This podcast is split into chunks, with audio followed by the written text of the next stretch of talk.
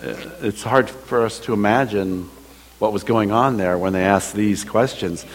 Um, and particularly in chapters 12, 13, and 14, it's a whole unit on what are called the spiritual gifts. And so we're just starting it today. We'll be talking about this for three or four weeks. Don't expect you to uh, master it all in this one week. Uh, there'll be uh, some, to some extent, uh, too much information uh, to, to deal with in one 27 minute or 35 minute sermon. But back to 1 Corinthians chapter 12. It's kind of interesting, a lot of interesting information uh, as we work through 12, 13, and 14 over the next few weeks. Let's, let me read the text for our, us today, verses 1 through 11. Now, concerning spiritual gifts, so you see, that's his uh, transition saying, This is a question you asked me. And so I'm answering this question that you asked. Now, concerning spiritual gifts, brothers, I do not want you to be uninformed. You know that when you were pagans, you were led astray to mute idols however you were led. Therefore, I want you to understand. Notice the connection there. I don't want you to be uninformed, but I want you to understand, uh, to know something. I want you to understand that no one speaking in the Spirit of God ever says, Jesus is accursed. The Greek word there is anathema. You may have heard that in English, anathema. So apparently, in some of their, you know, let's use air quotes, worship services, occasionally somebody would be screaming out, Jesus is accursed. And they asked Paul, now, does that seem right to you, Paul? it's like, uh, no, that shouldn't be a part of your worship service. Uh, that, no, absolutely not. Uh, that never happens by the Spirit, the Holy Spirit of God. Somebody screams out, Jesus is anathema or anathema, or uh, I was thinking of our missionary in Madagascar, and he says taboo. He goes to uh, a village, and a village will, the elders of that village have decided that they are taboo Jesus and taboo Bible. And that means that you're not allowed to say the word Jesus in that village or to use the Bible in that village. Uh, actually, it's one of the, this is the, Jamie Schattenberg is his name. One of the most marvelous victories is uh, that he, through God's work, spent a lot of energy on this one village uh, that was taboo Jesus and taboo Bible. And now there's a church there. And uh, the people who are yelling taboo Jesus are no longer there, although the church certainly gets you know, some feedback, some kickback. But there's a church of the Lord Jesus Christ there meditating on the Word of God and preaching and taking communion. Uh, hallelujah. Isn't that cool? So, but that's kind of the idea here uh, that in the, their, their Christian worship was getting so out of hand that there were literally uh, spasmodic things going on there, and people were yelling, Jesus is accursed. He says, No. Uh, and then he says, and, and no one can say Jesus is Lord except in the Holy Spirit. Now, there are varieties of gifts, but the same Spirit, and there are varieties of service, but the same Lord, and there are varieties of activities, but it is the same God who empowers them all in every one. To each is given the manifestation of the Spirit for the common good. Notice my somewhat humorous, possibly provocative title. I hope it would be Everyone Has One. Because you normally think of something else when you're talking about that. Nothing bad, right? Nothing bad, but everyone has one. But in this context, uh, I'm trying to say everyone has a spiritual gift. To each, see that verse 7? It's one of those things that if you don't hear anything else, hear verse 7 to each. And the Greek word there is every last one. Every last one is given the manifestation of the Spirit for the common good. And I, it just occurred to me, uh, honestly, as I read this through which has been like 75 times this week. Look, I think there's the categories of gifts are there's a variety of gifts, a varieties of service, and a varieties of activities, all things which are given as a manifestation of the Spirit for the common good. Not everybody has a different gift, a different service, and or a different activity given by the Holy Spirit for the common good. See that in verse 7? For the common good. Remember uh, verse 24 of chapter 10 let no one seek his own good, but the good of his neighbor. Let's plug that into uh, this 12:7 as well. Okay, verse 8. For to one is given through the Spirit the utterance of wisdom, and to another the utterance of knowledge, according to the same Spirit. To another, faith by the same Spirit. To another, gifts of healing by the one Spirit to another, the working of miracles, to another, prophecy, to another, the ability to distinguish between spirits, to another, various kinds of tongues. We'll be spending a little bit of time on that in subsequent sermons, uh, but the word tongues there means human language, uh, means a, a known human language. It's consistent in the text, and I hope if you stick with me, you'll be able to uh, see, yeah, that's, that's really what it's saying. Um, various kinds of foreign languages, to another, the interpretation of, or the translation of those foreign languages of tongues. Verse 11 All these are empowered by the one and the same Spirit, who apportions to each one individually as he wills. See, everyone has one, a gift of the Holy Spirit. He has apportioned to each one as he desired. It's the will of God to do this as he wills. And it, there's also, I don't think we'll get to this in the sermon, but just if you, if you like textual points, which I hope you do, because God gave us a text. Um, see verse 11? It says, All these are empowered by one and the same Spirit. And then you look up at uh, verse 6. It says, But the same God who empowers them all in everyone. So we are correct when we say the Holy Spirit is God. A, this is a great Trinity passage, actually, because uh, you see the Father, Son, and Holy Spirit in this text. The, the Holy Spirit is, is one of the three persons of God. So let me pray, and then we'll talk about uh, some points that we should be thinking about through this passage. Dear Father, thank you that you've given us tremendous gifts. And please, in your kindness, O oh Lord, teach us and challenge each of us to use our gift for the common good and to not be serving ourselves, to follow our Savior, the example of Him who came not to be served, but to serve. And Lord, we know that you will empower us to do these things uh, because we depend on you and we cannot do anything uh, on our own. So we commit ourselves to you and even now teach us, prepare us to, to understand what you would have us all learn in this text. Through, through Christ Jesus alone, we always pray, Amen.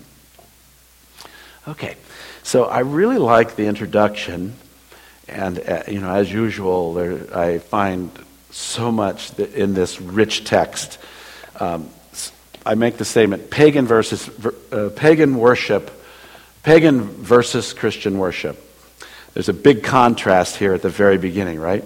The word pagan means uh, ethnics uh, or nations, but here it means nations in rebellion against God.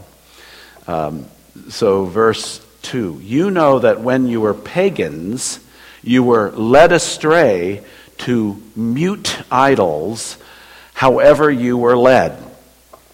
Pagan worship leads the worshiper astray by demons. Pagan worship for Paul is a passive worship. You come and something happens to you and you don't know what, what's happening. It draws you away and it takes you to a place that you didn't know you'd go there. Uh, and you're out of control. That's pagan worship.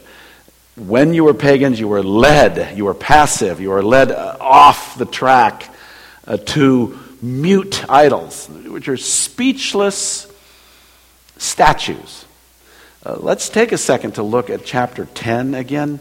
Um, chapter 10, verses 19 through 22.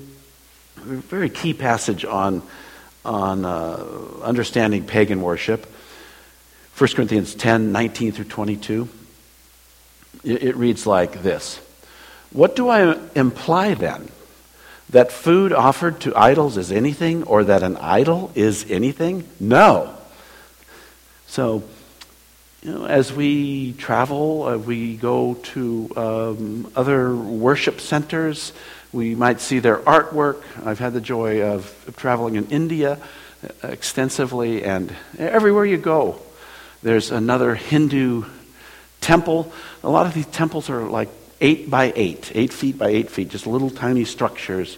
And they'll have a metal bar fence thing, and you look in there, and there's some sort of wild looking statue, bright colors. You know, it'll be like something like a the monkey god. You know, it's a human body with a monkey head, or or one of the other many, many. They have millions of, of gods in India. And so Paul would say, Is, is that idol anything?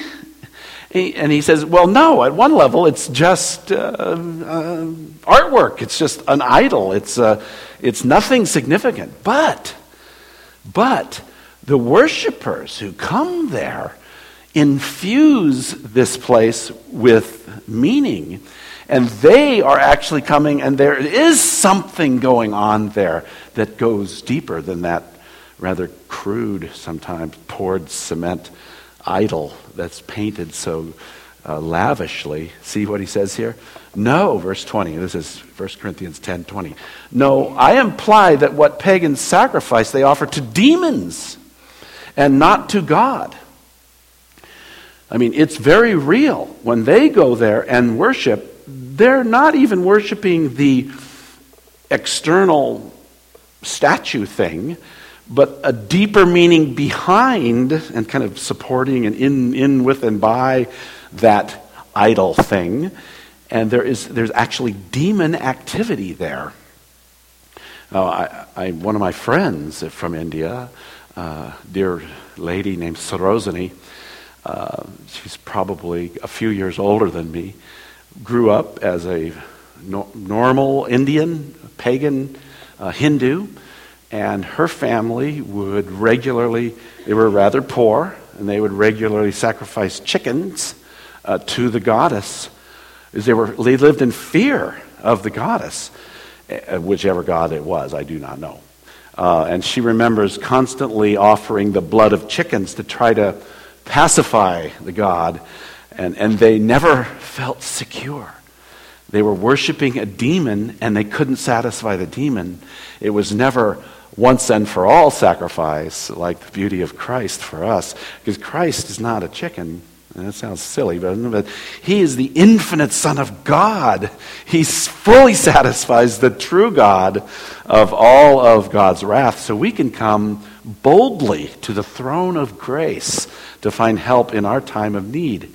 And the Hindus don't have that satisfaction. They never know if the God is satisfied. And, but there's a real demonic connection for them there, something deep and real that's happening uh, to them and for them. And so Paul says that's what pagan worship is. You were led astray to, uh, the, it's very specific in the grammar, toward. You're led toward this mute idol. However, you were led. He's just saying you're, you're passive. You're just being led. Um, so, the worship is an experience that is passive for the worshiper. He doesn't know what's going on, it's just sort of happening to him. There is a real power in false worship. When Paul says, Is the idol nothing? Yeah, it's nothing. But there is a real demonic power there. And he basically says to the Corinthians, Don't mess around with it. You, you no longer can be a part of that demonic power because you're worshiping Christ and the demon if you continue to, to participate in that cultural expression. There is real power in false worship. How does this translate to American culture? I think we have to acknowledge that there's real power in our popular cultural expressions um, that can draw people away from God. What am I talking about? Well, just take, don't do it, but imagine taking 16 hours and watching HBO, you know, watching uh, the, uh, the popular sh- television shows that are American culture. What is the morality being preached, pushed constantly on these television shows? Is there a power in it that can actually draw people away from God? Absolutely. Uh, the morality is in rebellion against God in every which way you can imagine. Um, and it's somehow alluring and powerful and interesting, right? So Paul says, watch out, because that popular culture is actually drawing you away from God, and you, be, you become passive, drawn toward a mute idol, a speechless idol, wherever you're led. Now, the opposite of this is Christian worship is not chaotic but is controlled by the individual, that's you and I, and revealed by the Holy Spirit. See, that's what he says in verse 3, and I'm going to expand this a little bit. It doesn't, it's not all in verse 3, but, you know, hold on to your seats. You're so excited, like, oh, how will he defend this point? I will be able to by the word of God, okay? Um, Therefore, I want you to understand that no one speaking in the Spirit of God ever says, anathema Jesus. No, no one ever, led by the God, will yell out in a Christian service that Jesus is accursed. And you and I might say, well, of course not. But it's the principle of we are to be exercising self control even while we are worshiping God. It's dependent on the revelation of God. No one can say Jesus is Lord or Jesus is God except in the Holy Spirit. We're dependent on the revelation of God, but we also are called to self discipline and self control in worship. Uh, let me show you what I mean. Again, not being able to teach it all today, but just a little brief introduction because Paul hits this point right at the very beginning. He, he, right at the very beginning, he says, The thing you Corinthians are missing is that Christian worship is not a passive experience where we just go in and hope to be drawn off into something that we don't control. We don't know where we're going. It's just like ecstasy and I'm floating around. No, that's not what Christian worship is. We're supposed to understand and know what's going on. So look at 14, chapter 14, verse 32. I briefly take you to some of these scriptures. He's talking about prophets here, chapter 14, verse 32. Um, let's go to 31. He says, You can all prophesy one by one. Even there is an idea that you don't just blurt it all out at once. You take your turn. One, one, one, one. Okay, no, no, no. It's not your turn. It's his turn right now, okay? So you just sit down and be quiet for a moment, and we will get to this person next, right? There's an order here, right? You can all prophesy one by one so that all may learn and be encouraged. The spirits of the prophets are subject to the prophets. So he's saying in prophecy, particularly, um, you're, you're not just overcome with this rush of the Holy Spirit and boom, you have to say whatever it is you feel like saying at the moment. No, you're so supposed to be in control of that. For verse 33, for God is not a God of confusion, but of peace. God is not a chaotic God, but of peace. So it's controlled by the individual. Also, uh, look at verse 19 of chapter 14. Chapter 14 lays it all out, and we'll be spending a little bit of time in that when we get to it. Verse um, verse 19, Paul says, well, verse 18, I thank God that I speak in tongues more than all of you. So Paul says, yes, I, I have this gift of miraculous foreign languages, I, and I do it a lot more than all of you. Nevertheless, in church, I would rather speak five words with my mind in order to instruct others than 10,000 words in a foreign language. So he's emphasizing we, should, we need to know what's going on. We're not called to float off to an area where we don't have control over our thoughts and our, our, what's going on in our mind. Verse 27 and 28, same kind of thing. Um, look at verse 27, verse 28. And again, honestly, compare this to what you might know of what's called a, a Pentecostal or a charismatic meeting.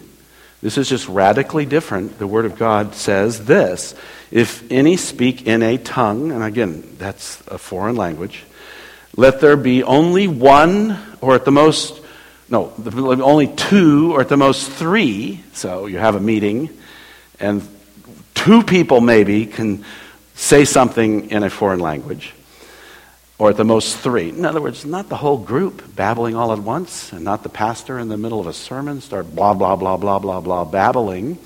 Uh, this happens. Uh, no. Look what it says here. And each in turn, and let someone interpret. In other words, that language is a known language. Let somebody interpret it. Let somebody translate it. You're supposed to have control over the situation, not chaotic uh, spurts of whatever happens to be going on. Um, look at verse 28. But if there is no one to interpret, what would you think if it was if it was like a flood of water that you can't control? Eh, then you just have to let the person go. No, let each of them keep silent in the church. So Paul hits this principle right off that pagan worship is worship where we surrender ourselves passively and we're led by a power that we don't understand to a, a mute idol, uh, to, to, something really meaningless, and we spend our time on that. Uh, Paul says, no, that's not the way Christian worship should be. I, I, am concerned sometimes for some of modern Christian worship. Um, I, I, Jeremy kind of spoils me, uh, and, and Derek even before him too. The choice of music, you know, he chooses music that has just a lot of good content. And music is repetitive. Even the Psalms are repetitive, but they're never like six words of a mantra that you say. You sing those words for five minutes, blah, blah, blah, blah, blah, blah, blah, blah, blah, blah, blah, blah, blah. Those words sort of have a mind, for me, they have a mind numbing quality. And I sort of feel like, wow, I'm sort of being drawn into some sort of trance. What's the purpose of this music? Is it really Christian or is it really trying to make me a passive participant where my mind is actually put to sleep and I'm just sort of saying these things over and over and over again? I just wonder. Uh, for example, there's a popular song now, quite popular, it's two or three years old, and probably it's your favorite song. So please forgive me right now. I'm just questioning it. okay? It's, it's called uh, You're a Good, Good Father. Uh, and Chris Tomlin has uh, uh popularized the song. He didn't write it, but uh, and it's, I'm sure it's all over uh, K-Love and Air One. But just take a second and listen to that song. You're a good, good father. That's who you are. That's who you are. That's who you are and I'm loved by you. That's who I am. That's who I am. That's who I am. Everything's repeated, repeated, repeated. And it, really, the way he wrote the song and the way they sing it, you're supposed to repeat those phrases some like 21 times, over and over and over again.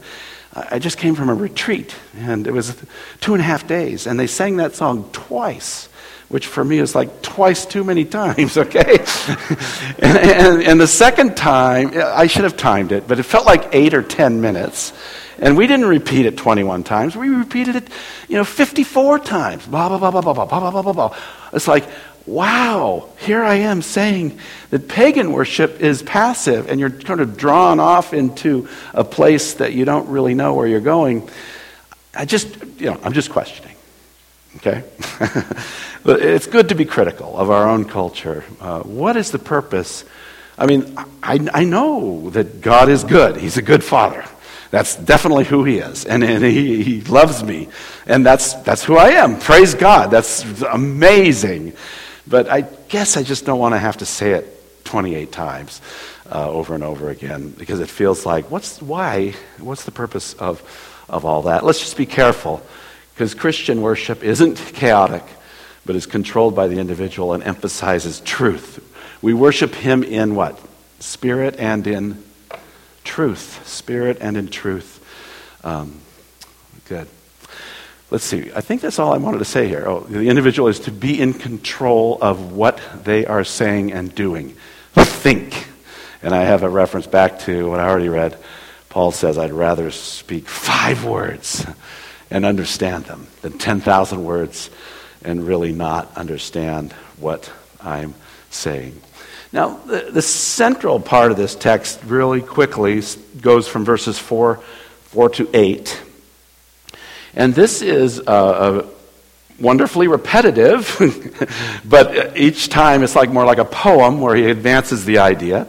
Uh, let me read the little verse here again.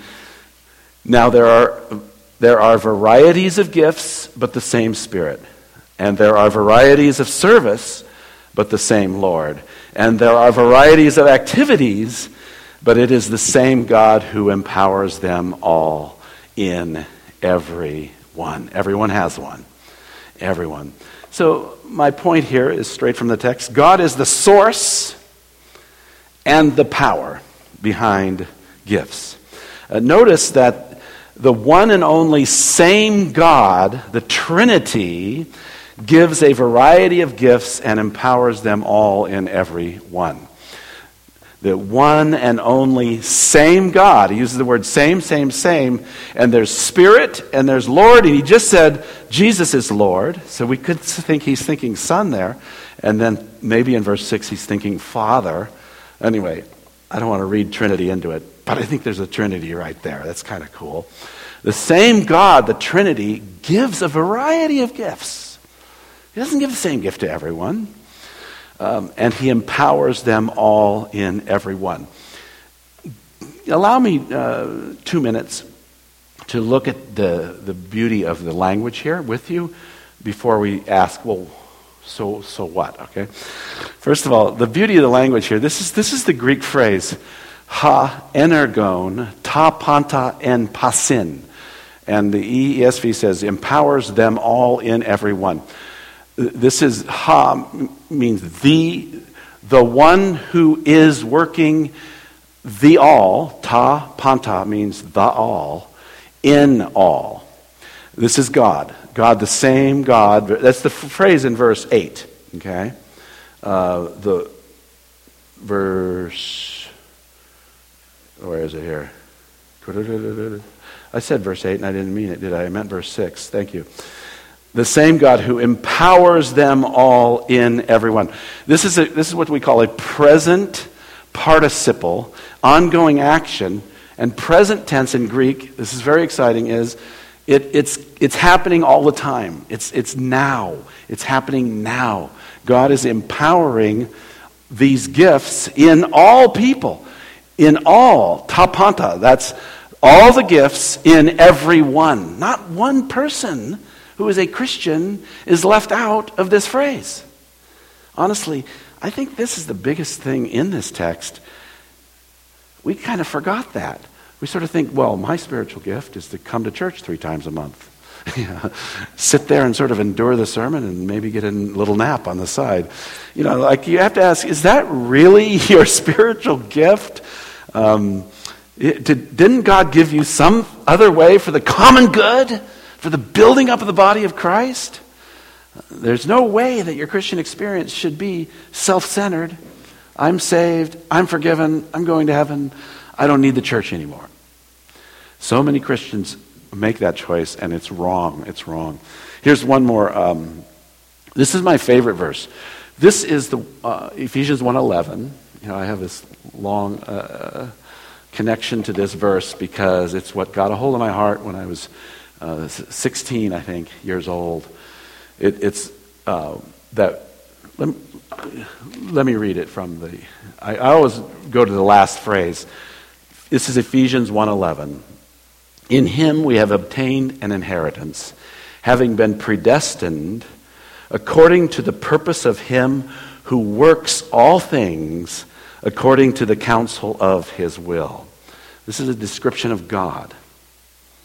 I want to complain about that Chris Tomlin song again because at the very beginning it says, People say this and say that about God, but I heard a whisper in the middle of the night, and that's how I get my revelation. Uh, we should get our revelation from the Word of God, okay? He does whisper to us in the middle of the night, and that's, uh, yes, indeed, but that's not the source for true knowledge about God because something else whispering to you in the middle of the night, uh, like that burrito you shouldn't have eaten. Here's the Word of God, my friends. Who is God? He's the one who, tapanta, the all, is present active participle, is working. There's nothing outside of the sovereign working of God. If He doesn't work it, it doesn't exist. There's nothing that exists outside of God.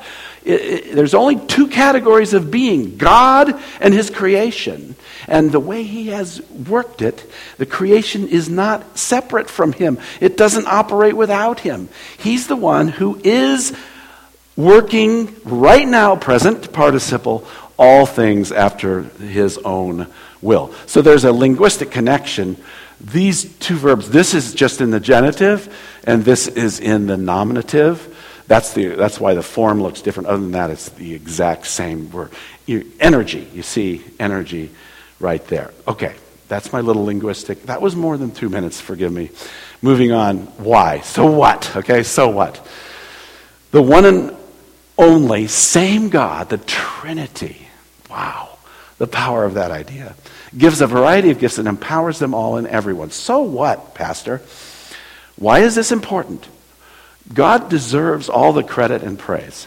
You know, when we come to worship Him, you know, and when you come to serve Him, and whatever gift He's given you, you don't say, Yeah, I'm pretty good because I have this gift. You say, No, it was given to me by God. I don't even know how I got this. I don't even know how this happens. It's, it's amazing. God gave me this gift of service. God gave me this gift of teaching. God gave me this gift of leading. And He deserves all the credit and praise. Secondly, we trust His plan, provision. If He's the sovereign Lord, we, we have to trust Him. We have to look around at this body and say, okay, what has God gifted us with here at this body? What, what, what can we do for the Lord? We had one lady who came by who had a huge heart of compassion for the homeless. And so she said, hey, can, I, can you help me put together kits, little sandwich bags uh, of food that I can give to the homeless? And we said, absolutely, we can help you do that. And she did it for about 18 months. And then she left, and we looked around. Does anybody else have this gift or desire? And you know what? No one else felt moved to do that. So we let that ministry go. It's, it's gone for now. Is that kind of sad? Yeah. But we trust God's plan and provision. Uh, is it possible that somebody's just not obeying God and they're thinking that their gift is to come to church three times a month? Yeah, maybe. maybe that's the problem. Uh, but let's pray about that, right? We must trust his plan and provision. And thirdly, we cannot effect, I can't make spiritual change happen. He has to empower it, He has to make it work. If, if I could, you know, if I, if I could, I'd throw the switch. I'd throw the switch in me, and I'd throw the switch in all of us, and we'd be just turned on for God. We'd be on fire. Our feet would be blazing bronze for Jesus, right? Wouldn't we like that? And as a teacher, as an evangelist, you wish, well, where's the switch? You know, where do I throw? I, I, I don't have access to it. But that's okay. Because God gave the gift and He empowers it. He makes it happen. I can't make it happen. Hallelujah. I'm not even held responsible for making it happen. I'm held responsible for being faithful to the gift He's given us. We cannot affect spiritual change. That's the so what. That's why it's important that the word says, ha energon tapanta en pasin. He is the one who, who works it all in all. Hallelujah. Though everyone has a gift, a gift for everyone. Everyone has one. Everyone has one, a gift for others. Now, I expect you to memorize this chart in a minute. the big truth here is everyone has received a gift from the Holy Spirit. Everyone. Let's do a little exercise. Turn to somebody near you and say, You have a gift from the Holy Spirit. Even in the sleeping porch over here, you have a gift from the Holy Spirit. okay, that's the truth. Is that the truth, my dear friends? Is God's word true? That means you have a gift for the common good you know, and so the question is, what is it and are we using it, right? That's what we need to be working on. God will empower you to use your gift. He works in you and through you. What is your gift? 1 Corinthians 12, 7. To each is given the manifest, manifestation of the Spirit for the common good. Now, here's the chart you memorized. Got it? Okay. this is actually a really cool chart, and I did find it on Wikipedia, so you can go there yourself. I also put it on our church webpage, fbcmonterey.org. I just put it up there this morning. This is a pretty thorough listing from, that's Romans, from all of the passages of Scripture. This, this is not intended by God to be exhaustive, right? But it gives you a pretty good idea of what He has in mind for gifts. These are all lists of different gifts that we have. And so uh, we'll be thinking about that in the next few weeks. As I said, it's on our webpage, or just go to Wikipedia yourself and prayerfully read through the list and see what God has for you. Let's pray. Oh, Father, we want to be led by you in spirit and in truth. We want to worship you in a way that honors you and not be led astray and off by false doctrine, false teaching, that which is not biblical. We want to honor you in our whole lives. Lord, help us to grasp this fantastic truth that everyone in the church has a gift from the Spirit for the common good. And may we be used by you to utilize those gifts for the common good. We, we, need, some, we need a lot of evangelists, Lord. We need teachers. And we need people who love people, who have a gift of mercy, of giving, of leadership. Uh, Lord, guide us to each be empowered uh, by you to serve you well. In Jesus' name, amen.